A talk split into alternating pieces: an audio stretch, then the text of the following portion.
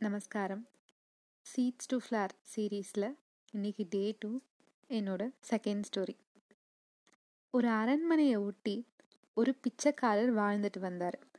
ஒரு நாள் அந்த அரண்மனையோட கதவில் மன்னர் விருந்தளிக்க போகிறதாவும் யார் யாரெல்லாம் ராஜ உடை போட்டுட்டு வராங்களோ அவங்க மட்டுமே அனுமதிக்கப்படுவாங்கன்னு ஒரு அறிவிப்பு எழுதியிருந்தது. இந்த அறிவிப்பை பார்த்த அந்த பிச்சைக்காரர் விருந்துக்கு போகணும்னு ஆசை. ஆனா நம்மக்கிட்ட தான் ராஜ உடை இல்லையே என்ன பண்றது அப்படின்னு யோசிச்சாரு. ராஜாவும் அவங்க குடும்பத்துல இருக்கிறவங்க கிட்ட மட்டும்தானே அந்த மாதிரி ட்ரெஸ்லாம் இருக்கும். அப்ப நம்ம என்ன பண்றது அப்படின்னு யோசிச்சவருக்கு ஒரு ஐடியா வருது. மனசுல தைரியத்தை வச்சுக்கிட்டு அந்த அரண்மனை வாசக்கிட்ட போய் நிக்கிறாரு.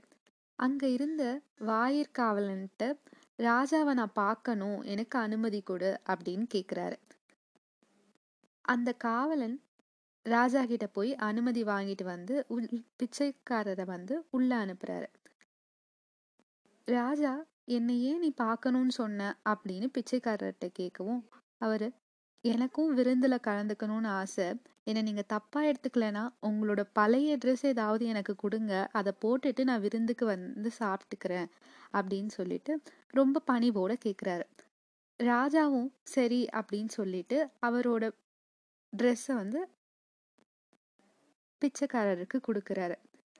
அதை போட்டுக்கிட்ட பிச்சைக்காரர் கண்ணாடி முன்னாடி நின்று பார்க்கும்போது அந்த ட்ரெஸ்ஸுக்கே உண்டான அந்த கம்பீரம் அவருக்கு தெரியுது. ராஜா அந்த பிச்சைக்காரர்கிட்ட இந்த ட்ரெஸ் மட்டுமே போதும். இது கிழியாது அழுக்காகாது. அதனால உனக்கு வேற எந்த ட்ரெஸ்ஸும் தேவைப்படாது அப்படின்னும் சொல்றாரு.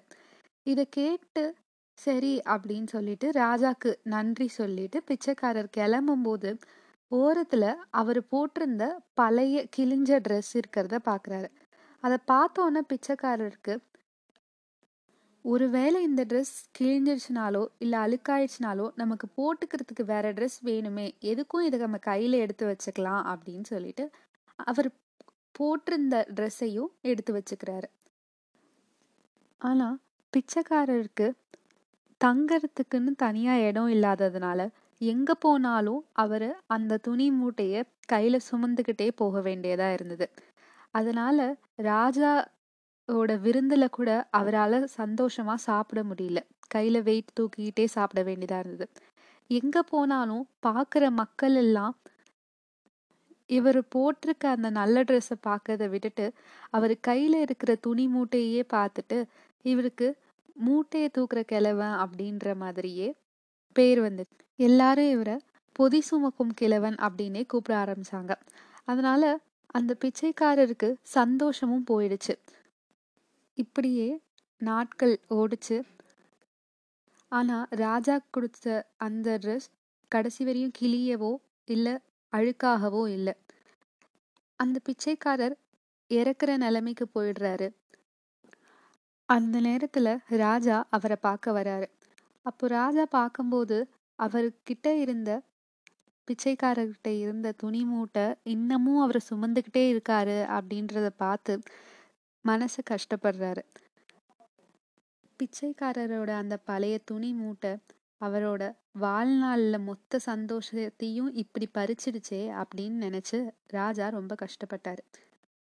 இதோட கதை முடியுது. இந்த கதை நமக்கு என்ன சொல்ல வருதுன்னா நம்ம எப்போதும் கஷ்டத்தையோ இல்லை பல முன்னாடி நடந்ததையோ நினச்சிட்டு இருந்தால் நமக்கு இருக்கிற சந்தோஷத்தையும் நம்ம இழந்துடுவோம். அதனால எப்போதுமே நம்ம இந்த நேரத்துல இந்த நிமிஷத்துல வாழணும். இருக்கிறத வச்சு சந்தோஷமா வாழ கத்துக்கணும் அப்படின்னு நமக்கு கதை சொல்லி தருது. Thank you good night bye bye